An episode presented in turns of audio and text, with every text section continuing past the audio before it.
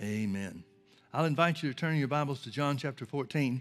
We've been teaching on the Holy Ghost, different aspects of the Holy Ghost, and we want to continue along that line this evening. Maybe take a little different tack toward, uh, toward the uh, end result, but um, still talking about the Holy Spirit. John chapter 14, verse 16, Jesus said, And I will pray the Father, and he shall give you another comforter, that he may abide with you forever. Even the Spirit of truth whom the world cannot receive, because it seeth him not, neither knoweth him. But you know him, for he dwelleth with you and shall be in you. The, the Bible makes a distinction between the Holy Ghost within and the Holy Ghost upon us. In Acts chapter 1, verse 8, Jesus, just before he left the earth and was taken up to be seated at the right hand of the Father, said, But you shall receive power after that the Holy Ghost has come upon you and you shall be witnesses unto me in both in Jerusalem and Judea and the uttermost parts of the earth. Now, I want you to look with me also to John chapter 20. This tells of the resurrection story. You remember how that, well, let's just read it. Beginning in verse 1. It said, The first day of the week cometh Mary Magdalene early, when it was yet dark, unto the sepulchre, and seeth the stone taken away from the sepulchre. Then she runneth and cometh to Simon Peter and to the other disciple whom Jesus loved. We know John's talking about himself, and said unto them, They have taken away the Lord out of the sepulchre, and we know not where they have laid him. Peter therefore went forth and that other disciple and came to the sepulchre. So they both ran together, and the other sepulchre, uh, the other disciple did outrun people Peter, I'll get it in a minute, did outrun Peter and came first to the sepulchre. And he, stooping down and looking in, saw the linen clothes lying, yet went he not in. Then Simon Peter, following him, and went into the sepulchre, and seeing the linen clothes lie, and the napkin that was about his head, not lying with the linen clothes, but wrapped together in a place by itself. They went in also, then went in also the other disciple, John when he came first, to, which came first to the sepulchre, and he saw and believed. For as yet they knew not the scripture that he must rise again from the dead. Folks, that fascinates me. The Bible says even before Jesus went to Jerusalem for the purpose of um, being crucified and going to the cross and so forth, it said he clearly began to teach his disciples that he was going to go to Jerusalem, had to go to Jerusalem, that he was going to be taken captive there and beaten and crucified. And you remember Peter stepped up and said, Not so, Lord. And Jesus responded, Peter had just spoken by the inspiration of the Holy Ghost to identify that he believed that Jesus was the Christ. Now he's speaking, telling Jesus that what Jesus says is going to happen isn't really going to happen. And Jesus says to him, Get thee behind me, Satan, for thou art an offense unto me. So just as Peter was inspired by the Holy Ghost to tell who Jesus was, he was just as inspired by the devil to try to thwart the plan of salvation by talking Jesus, trying to talk Jesus out of going to, to Jerusalem. But John says here that they knew not the scripture that he must rise again from the dead. What did they think he was telling them? Now, I'm not going to be too hard on them. Uh, well, I'm not going to be any harder on them than I have already because who knows what we would do in that same situation. But it seems to me he gave them plenty of information. And in fact, when he is raised from the dead, and goes to them, he upbraids them for their hardness of heart and unbelief. In other words, he thinks that he gave them enough information to act on and to believe what he said.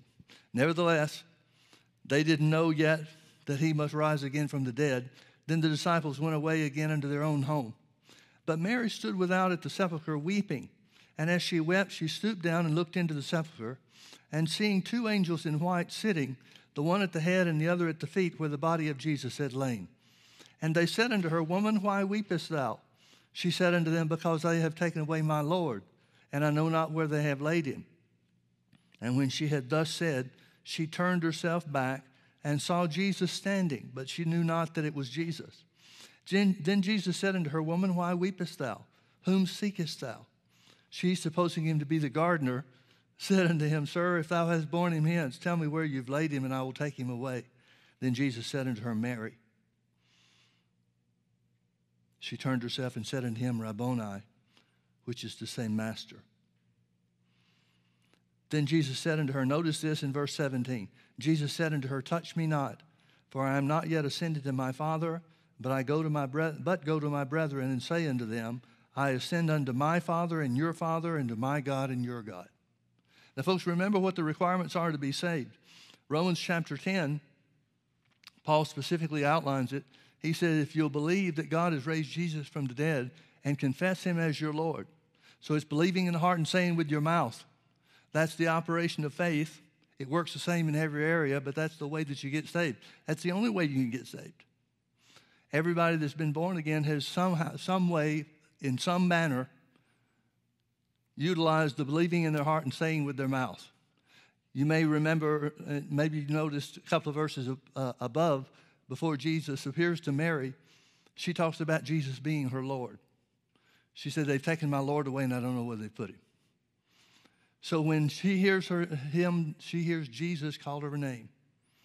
That's what caused her to recognize that it was him. She calls him master. But notice Jesus stops her. He said, Don't touch me, for I have not yet ascended to my Father and to your Father, my God and your God. Notice that he's giving Mary the same relationship with the Father that he's claimed all the time that he's been in his earthly ministry. And remember, that always got him in trouble. Anytime he said, My Father and I are one, people took up stones to kill him.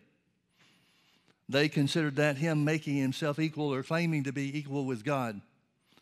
But Jesus very simply says, very clearly says, the God that I have a relationship, the Father which I have, is your Father and your God too. Folks, that's huge. Things have changed drastically. She came and told the disciples that she had seen the Lord, just like Jesus said, Go to the brethren. And that he had spoken these things unto her. Then the same day at evening, being the first day of the week, when the doors were shut where the disciples were assembled for fear of the Jews, came Jesus and stood in the midst and said unto them, Peace be unto you. And when he had so said, he showed unto them his hands and his side. Then were the disciples glad when they saw the Lord. Then said Jesus to them again, Peace be unto you. As my Father has sent me, even so send I you. And when he had thus said, he breathed on them and said unto them, Receive ye the Holy Ghost. Whosoever sins you remit, they are remitted unto them, and whosoever sins you retain, they are retained. Now, folks, when Jesus breathes on them and says, Receive the Holy Ghost, they either got something or they didn't. If they didn't get something, if it wasn't Jesus' intent to provide them something, then why did he breathe on them and say, Receive the Holy Ghost? It seems to me that if Jesus said what the Bible records him to say, Receive ye the Holy Ghost, and they didn't get something, then Jesus has tricked them. Because if it was me, and I hope I would imagine the same thing would be true of you, if we were in the group and Jesus said, Receive the Holy Ghost, I'd expect something, wouldn't you? And notice what he gives them, or what the result of what he gives them is. He talks about receiving the Holy Ghost concerning the remission of sins. In other words, this is where the church was born. This is where the disciples were saved. Now, I want you to turn with me over to, to Hebrews chapter 9. Hebrews chapter 9 gives us some information that I think we would do well to give heed to. Let's start in verse 11. We're not going to read the whole thing, but it starts off the whole purpose of Paul writing the letter to the, to the Hebrews is to show them the greater work of Jesus and faith in Jesus, the greater work of salvation than the Old Testament sacrifices and the rituals and the keeping of the law and, and the prophets. But Christ being come a high priest, this is Hebrews 9 11 Christ being come a high priest of good things to come, by a greater and more perfect tabernacle, not made with hands, that is to say, not of this building, neither by the blood of, bull, of goats and calves, but by his own blood, he entered in once into the holy place, having obtained an eternal redemption for us. For if the bull, blood of bulls and of goats and the ashes of a heifer sprinkling the unclean sanctifies to the purifying of the flesh, how much more shall the blood of Christ, who through the eternal Spirit offered himself without spot to God, purge your conscience from dead works to serve the living God. And for this cause, he's the mediator of the New Testament, that by means of death for the redemption of the transgressions that were under the first testament, the old covenant, they which are called might receive the promise of eternal inheritance. They couldn't have that under the old covenant. They couldn't have that even keeping the sacrifices. Let's skip down a little bit. Some of these verses are not pertaining to the things that we want to talk about. Skip down with me to verse 23. Nah, better back up a little bit. Let's start in verse 21 again. Moreover, he's talking about Moses, sprinkled with blood both the tabernacle and all the vessels of the ministry. And almost all things are by the law purged with blood. And without the shedding of blood, there is no remission. So he's saying that the old covenant, during the old covenant, the high priest would take the blood, and, and the Jews know this, of course. We don't know all the ins and outs or details, perhaps. But the Jews understood and, and knew that it was part of the ritual. Whether they understood the meaning or not, we don't know. But Paul starts talking about how that Moses sprinkled everything with blood to sanctify it as holy. And he says if the blood of bulls and goats was sufficient to sanctify the earthly vessels of the ministry, all the, the goings on and all the, the implements and instruments of the, uh, the Old Testament sacrifice, he said that it was therefore necessary that the patterns of things in the heavens should be purified with these but the heavenly things themselves with better sacrifices than these. Now, notice that phrase the heavenly things themselves. In other words, he's saying the whole reason that God gave to the Jews the instructions of the temple and the keeping of the sacrifices and the, the shedding of blood for the remission of sins and so forth. Everything that the high priest did here on the earth was a pattern for these heavenly things. Now, does that mean there's a temple up in heaven? I don't know. Does that mean there's a holy place in heaven? There has to be. Whether it's the same in appearance as it is here on the earth, which is very possible, because when the Bible talks about the pattern of things here versus heavenly things, it gives them an equal standing. So maybe the throne room of God is the temple in heaven. I don't know. Maybe the throne room of God is the Holy of Holies, the original, the real deal. I don't know that either.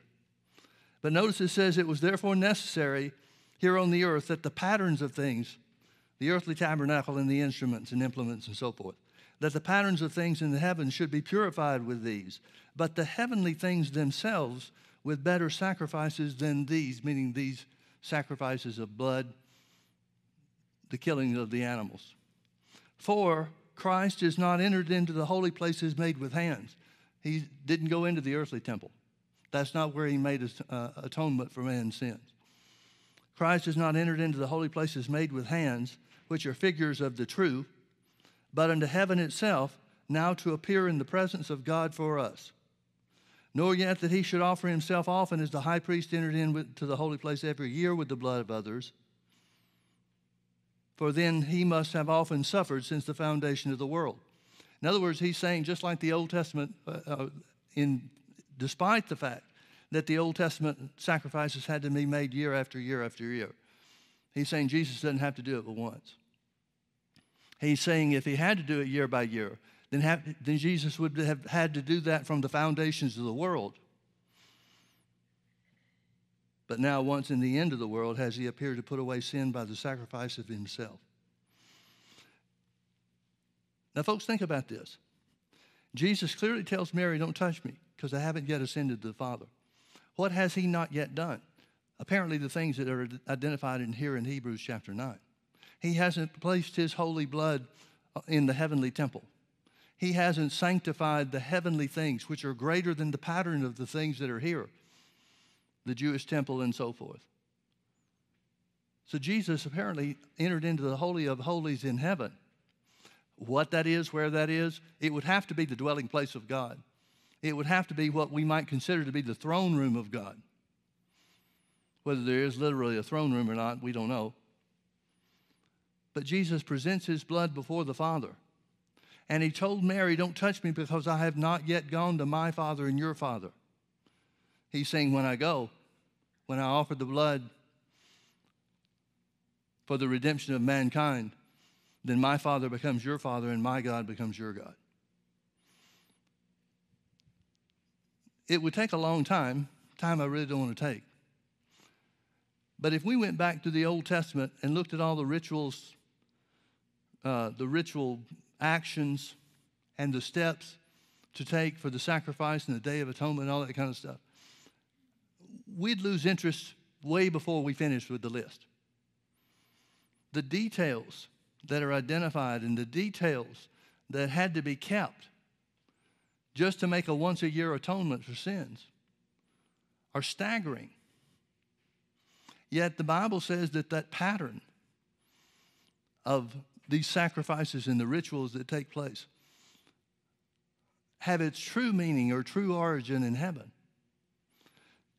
The thing that I'm, the point I'm trying to make, and I'm taking a long time to get there, I guess, but the point I'm trying to make is simply this Jesus did not just haphazardly die on the cross and go to heaven and say, Here I am, God. Jesus fulfilled every little thing. If the details were important for man to keep them and man to do it right, then how much more would Jesus have to do everything perfectly? Carry out the fulfillment of the things that were patterned in the, uh, in the earthly temple. This redemption, this salvation, is a complex and complete thing. I think sometimes we talk about salvation because it was made so easy. And folks, you can't get any easier than taking something by faith. There's no work on our part. There's no works that we must do like they did in the Old Testament. Even if you remember the, the Passover, the institution of the Passover, the seven days of unleavened bread and all that kind of stuff, it was a burdensome task. Everything about keeping the law of Moses was a burdensome task upon the people. Now, was God just trying to burden them down? Was God just trying to make it hard on them? Now, the Bible says that all the things of the Old Covenant are examples for us. So, what are we to learn from the example? Folks, for me, the example that Jesus set for us was one of covering every little aspect, crossing every T, dotting every I, to do the least of the least of the requirements of the Old Covenant, to fulfill them in great measure. So here we have the Holy Spirit, the Comforter, and remember the word Comforter is the Greek word Paraclete. And it means comforter, but it means a lot of other things too. It means comforter, it means counselor, it means helper, it means intercessor, it means advocate, it means strengthener, it means standby. All those things, all those characteristics, all those aspects of the Holy Ghost are designed to bring us into victory. And Jesus said of the Comforter, the first thing he really said about the Comforter, I'll pray the Father and he'll send you another Comforter that he may abide with you forever. For he shall be in you and shall be with you. The first thing Jesus tells us about the Holy Spirit, who can only come after he finishes the, the uh, work of redemption, the Holy Spirit can only come. He can't come legally to indwell us or to empower us unless Jesus accomplishes the plan of redemption down to the most minute detail. There's a verse of scripture in Romans chapter 4. It's just at the end of the chapter. And it says this it says, Jesus died for our sins and was raised again from the dead that God may be just and a justifier of mankind. It says Jesus was raised for our justification. But the original translation of that, the preposition that's translated for, for would indicate the cause of Jesus' resurrection. But the original Greek has that preposition as a word that pertains to time, not cause but time. Now, don't get me wrong, I'm not saying Jesus wasn't raised for our justification, he was. But that's not the point that Paul's trying to make at that, in that verse of Scripture. He's saying that Jesus was raised when we were justified. In other words, there was a moment in time, a specific second, when the price was paid. And at that instant, when the price was paid, the life of God came back upon Jesus and raised him from the dead. Well, we know when that took place. It took day, place three days and nights after the crucifixion. It took place at this point in time, maybe just a few moments before Jesus appears to Mary. I can't imagine that Jesus was hanging around in the place where he was, where the, that he, where the grave and the sepulcher was. I can't see him just waiting instead of going back to the Father as quickly as he can. So apparently, it was just moments before he addressed Mary and talked about the new relationship he would have with God by becoming her father now, too. The righteousness that we have is so complete. There's not one detail of our lives that it doesn't cover. Not one. Now, concerning what Jesus said about the Holy Ghost. He'd be in us, He'd live in us, and He'd be with us or upon us. We have in the scripture two lists of nine that cover both the Spirit upon us and the Spirit within us. We've been talking a little bit about the manifestations of the Spirit in 1 Corinthians chapter 12. There are nine manifestations of the Spirit that are listed there, nine things that the Holy Ghost does, nine ways that the Holy Ghost operates for the benefit of reaching others as signs and wonders so that they could come to Jesus.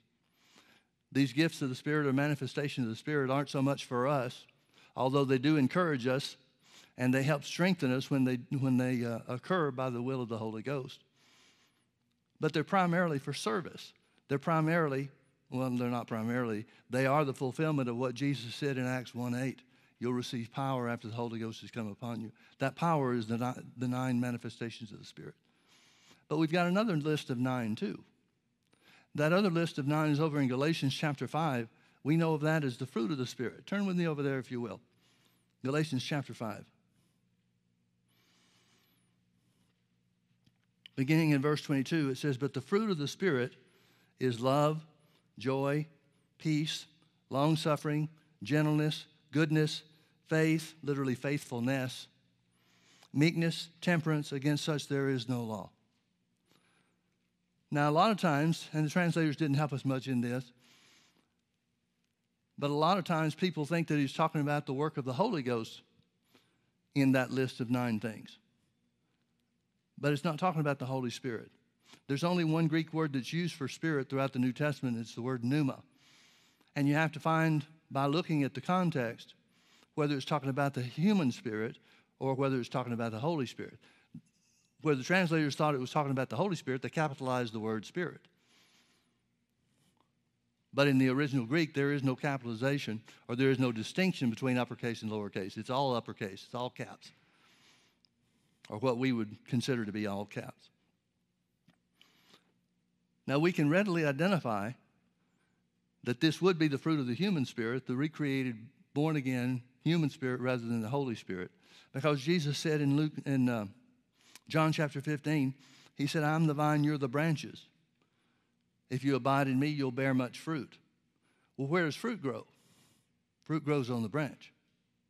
And so here where the Bible is speaking of where the Holy Ghost inspired John, or inspired Paul, excuse me, to speak of these things, these fruit of the Spirit or the results, the characteristics of being born again, of our Christian walk and our Christian life. These are things that are developed and grow in us according to our will. And we should ever be growing in the things of God. We should ever be growing in these nine characteristics. Because this list of nine in Galatians chapter 5 are characteristics of holiness.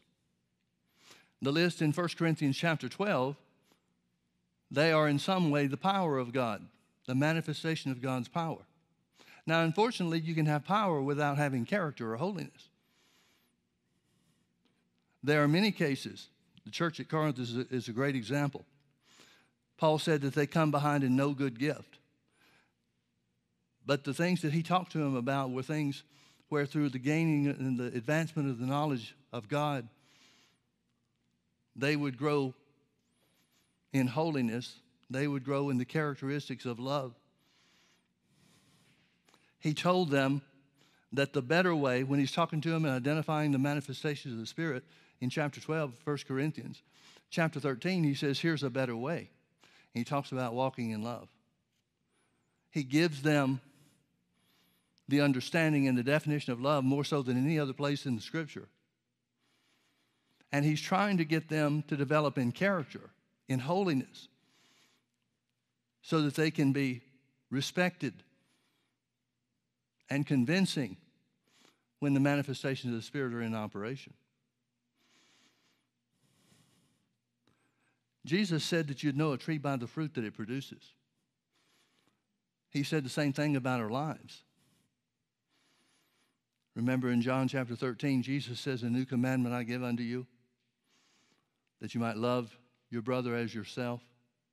He said, By this, the love that we show, not by the power that we operate in, but by the love that we show, shall all men know you're my disciples. Romans 13:10 says, "Love works no evil to, works no ill to his neighbor. Therefore, love is the fulfilling of the law."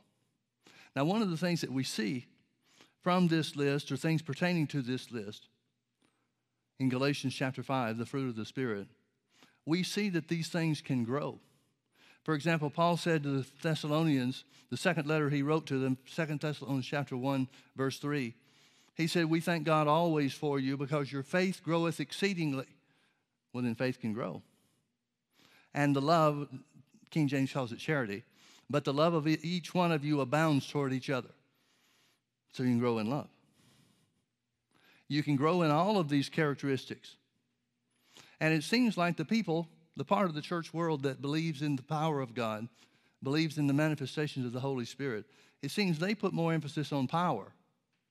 Whereas the fundamentalist part of the body of Christ here on the earth focus more on the characteristics of holiness, the fruit of the Spirit, because they don't accept the power still in operation as you and I do. And so you got the church working a split down the middle. You got one half of the church or one part of the church, one segment of the church. You've got emphasizing the power. The other segment of the church, another segment of the church, not all of them certainly, but another segment emphasizes the, the holiness, the character.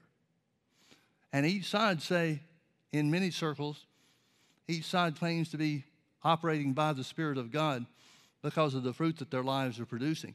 As in the case of the Corinthian church, the manifestation of the Holy Ghost was something that they were very proud of, rightly so, but not spending any time on character issues at all. And Paul tries to correct some of that. Another segment of the church, because they don't have what we know of as the power of God by the Holy Ghost being upon them. He is within them. They have eternal security because of the Spirit of God within. But since they don't have any power, they emphasize the fruit of the Spirit. And there's no question about it that many of the people that don't believe in the power of God exhibit the fruit of the Spirit in their lives or develop the fruit of the Spirit in their lives to a greater degree than people that believe in the power. And so, in much of the church world, there's a, a pulling between two extremes. One group's got power, but very little character or holiness. Another group has holiness, but no power. But God wants you to have both. God wants you to have both. There are a lot of times in the scripture where we can identify that the fruit of a person's life is what put some people over or brought them into God's plan for their lives. For example, you remember in John chapter 2 when Jesus was at the wedding feast of Cana with his mother. She comes to him and says, We're out of wine. And Jesus says, Woman, what have I to do with you? Mine hour is not yet come. The more I meditate on this story, the more I seem to see, or the more I believe I see. You judge it for yourself because there's some of this stuff that you can't prove or disprove. But let me pose a question to you. If you were Mary, what kind of conversations would you have had with Jesus as he was growing up about the work that God had for him to do? See, when Jesus says, Woman, mine hour is not yet come, it seems that she's trying to push him into something that he's not sure it's time for. Well, how would she know that anything was coming?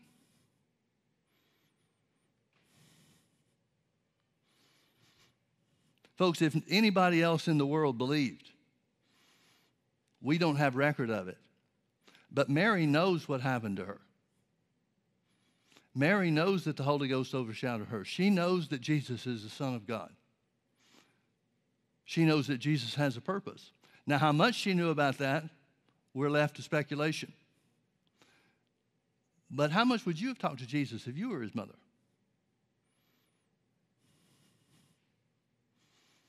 And would Jesus have told her? Why not? There had to come a time, we see it Jesus at age 12, when he's left behind in Jerusalem and his parents can't find him for three days. And folks, parents would freak out back then just like parents would freak out today. I'm sure there were all kinds of thoughts that they had about what might have happened to Jesus and what happened to him and, and so forth. But Jesus is astonished when they find him. He's astonished that they didn't know where he would be. So we know at least at age 12, Jesus understood what his father's purpose was for him. Again, did he know everything that he wound up to know? Probably not. But he knew enough. And even when Mary tells the servants, after Jesus seems to rebuff her, even what she tells the servants at the wedding feast speaks to his character. She says to the servants, even after Jesus says, I don't have anything to do with this, she tells the servants, whatever he tells you to do, do it. Well, folks, is that power? Is that a reference to his power or a reference to his character? It speaks to his character. Now, there are any number of things that might have happened in Jesus' upbringing There may have been supernatural things that took place. It may not have been noticeable in every case. For example, Jesus couldn't have been sick.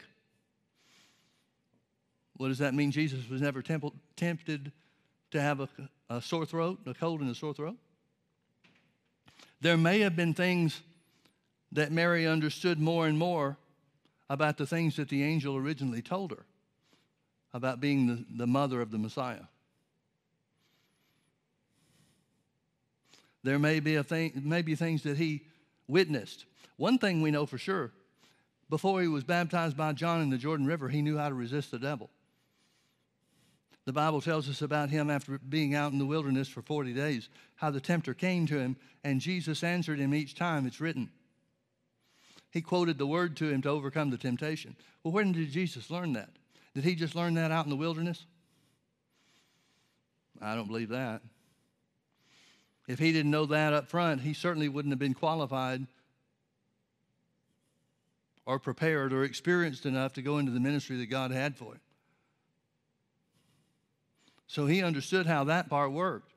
So his mother has seen things all throughout his lifetime where Jesus is putting the word in practice. And I don't believe for a moment that God would try to hide from Mary or even the rest of the family, the other brother, half brothers and sisters that he had too. There's no reason, there would be no cause for us to believe that God would hold things back so that they wouldn't have a chance to see who their brother and son was.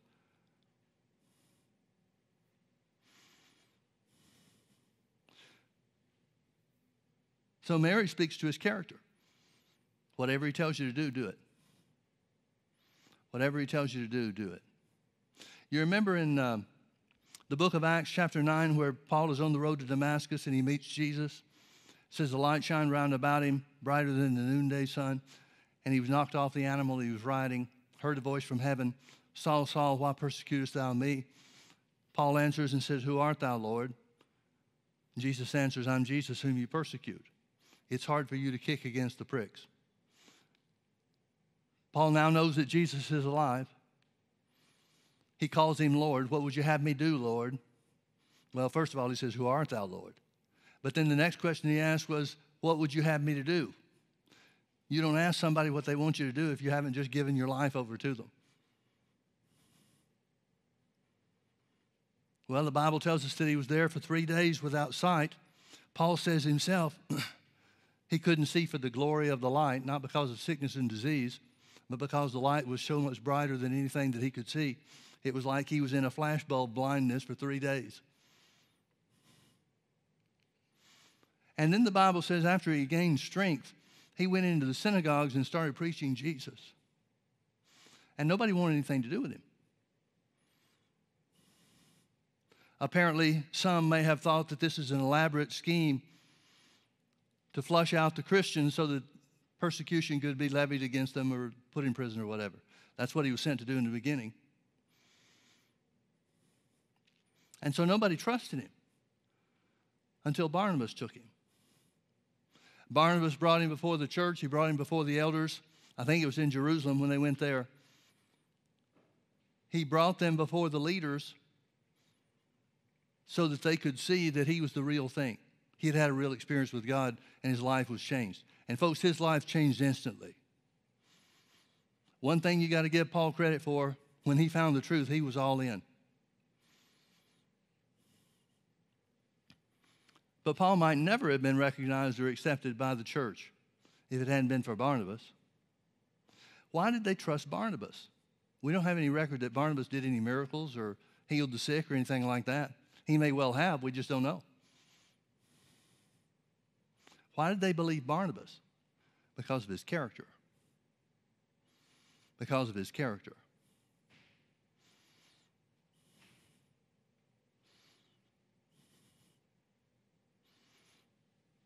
Paul was launched into ministry because they believed in the character of another man, an apostle himself, called Barnabas. If it hadn't been for that, who knows how the plan and the purpose of God for Paul's ministry would have gone. So we should grow and we should develop in these character traits. We should grow in love. We should grow in joy. Now turn with me to James chapter 1 we could take each one of these characteristics and identify how the saving work of Jesus provides those for us. For example, the Bible says that the love of God is shed abroad in our hearts by the Holy Ghost, Romans 5 5. And that shedding abroad in our heart is at the new birth. John picks up on that, 1 John chapter 3, verse 14, I think. He says, We know that we pass from death to life because we love the brethren. So the love of God is something more than just a way that God wants us to live, it's something that provides us a foundation to receive and to walk in the things of God. The same thing's true of peace. The Bible says in Romans 5 1, being justified therefore by peace, or being justified therefore by Jesus Christ, we have peace with God. So, all of these fruit of the Spirit, all these nine character traits of holiness, are imparted to us in the, at the new birth. When we become a new creation in Christ Jesus and old things pass away, these are part of the old things. In the place of hate, there's love. In the place of fear and depression, there's joy. James 1 2, you're going to be familiar with these scriptures. My brethren, count it all joy when you fall into divers temptations knowing this, that the trying of your faith worketh patience. Folks, I want you to realize that how we handle the, the difficulties of life have everything to do with whether or not we grow in the character and the nature of God. Count it all joy when you fall into divers temptations, tests, trials, and afflictions. Folks, nobody enjoys them. You're not supposed to enjoy them. You're supposed to act like you enjoy them. Not because you're in the middle of them, but because you believe God will deliver you from whatever the trouble you're facing is. Count it all joy. It's the development of character traits, one of the character traits of holiness. Folks, these are the things that equip us. These are the things that prepare us for God to use us.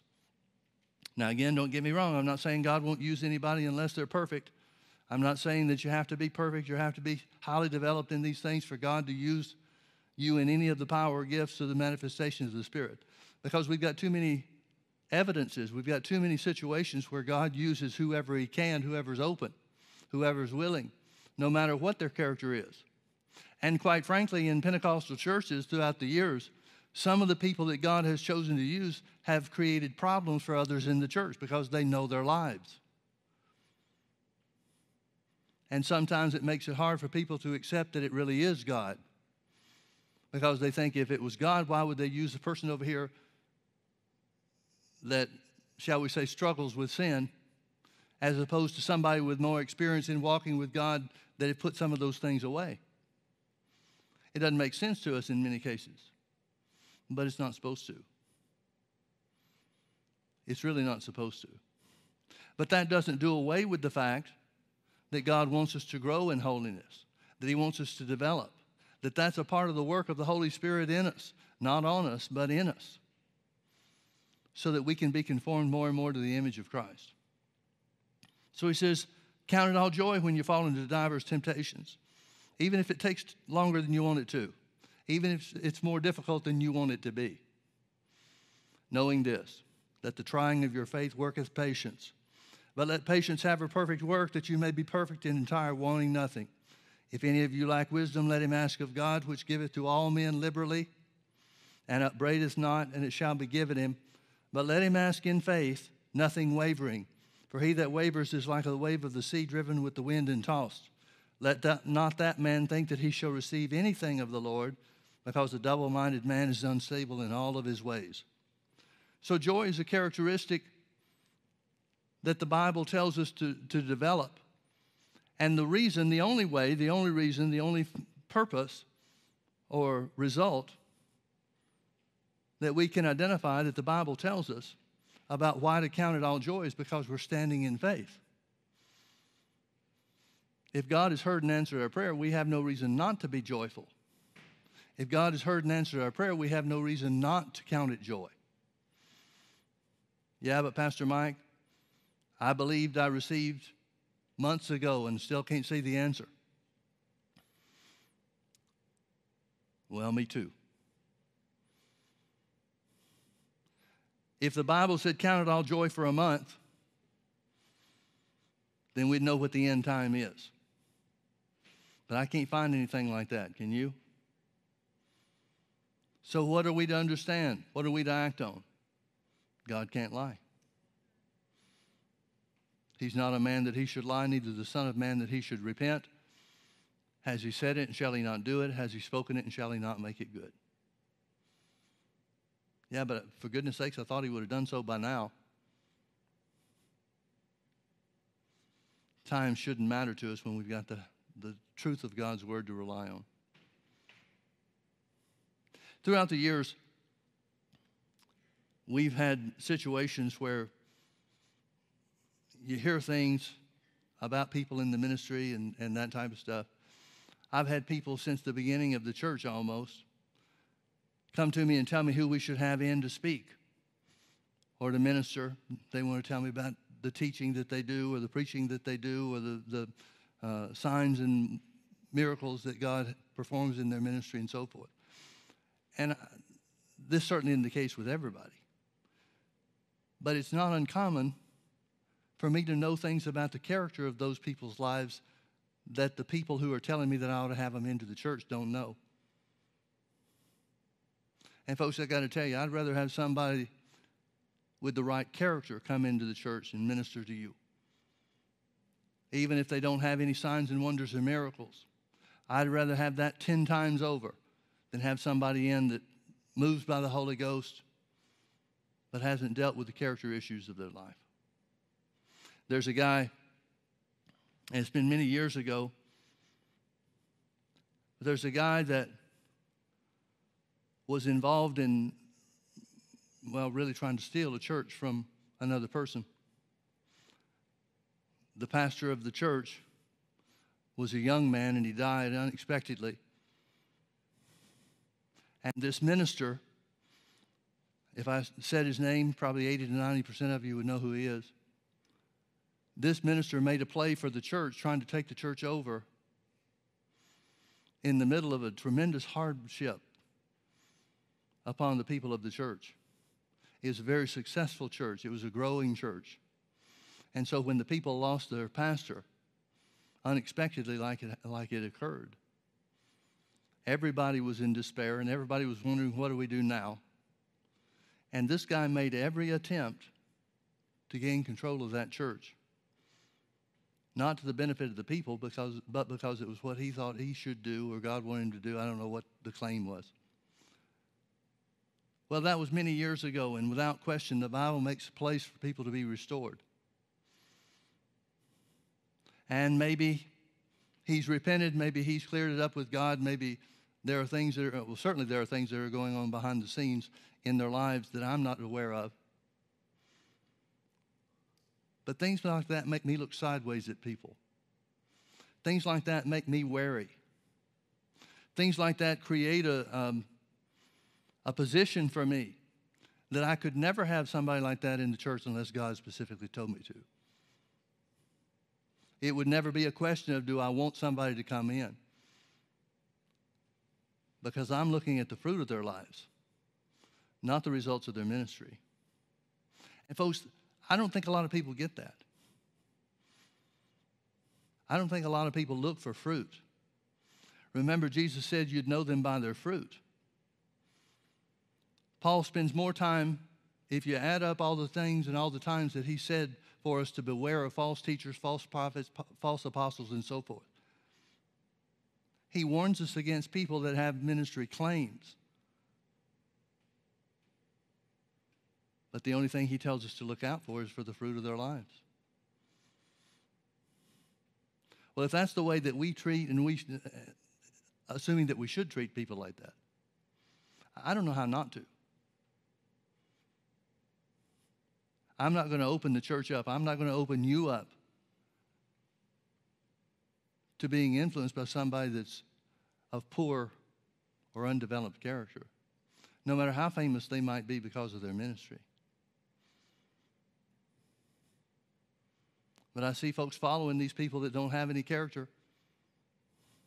I see people leaving the sound doctrine of the word to follow others who really don't have the fruit in their lives. Some people don't stay around long enough to develop fruit. Sometimes that's on purpose. People are going to know you and me by our love. They're going to know you and me by the fruit of the Spirit in our lives. They're not just going to know us because of the miracles or the signs and wonders of the healings that take place. Don't get me wrong, God wants those things to take place, and He'll use whoever He can. Sometimes the results are simply based on what God had to work with.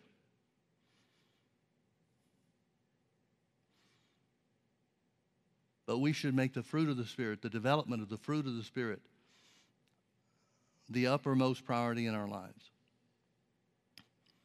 We should take the Word of God and apply it by faith to develop character. To believe for and expect God to move by His Spirit.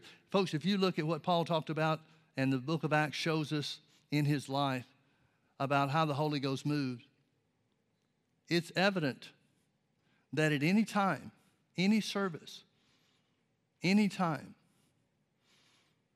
there could and should be people that are inspired by the Spirit to deliver a message directly from God the Holy Spirit should be able to move in a service to perform a miracle right before our eyes. These are things God wants to do. These are things that God ordained to be done.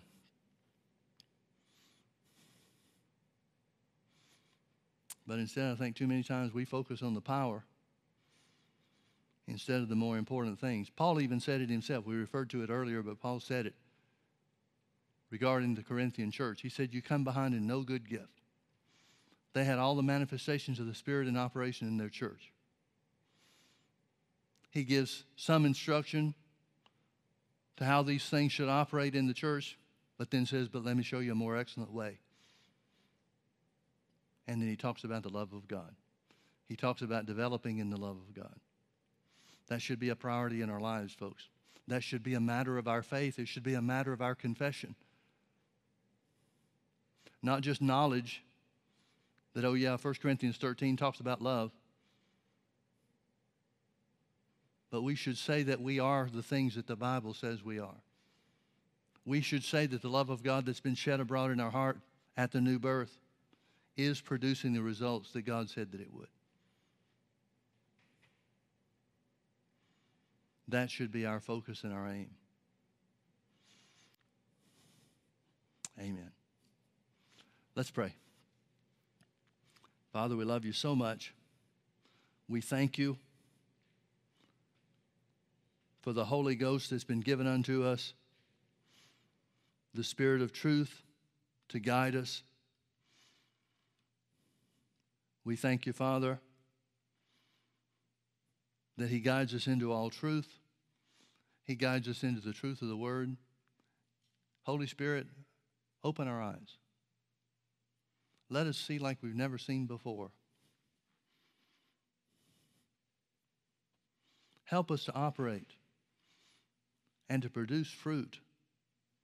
Not just ministry results, not just tongues and interpretation of prophecies and power, but let our love so shine. Let our love be known in such a way that people can't resist. We yield ourselves to you, Holy Spirit, to be led, to be guided, to be taught. Correct us where we need to be corrected. Chasten us where we need to be chastened. Instruct us in the things that we need to know. And we ask that our righteousness might be seen and known to everyone we come in contact with. In Jesus' name. And if you can agree with that, say amen. Amen. God bless you, folks. Thanks for being with us.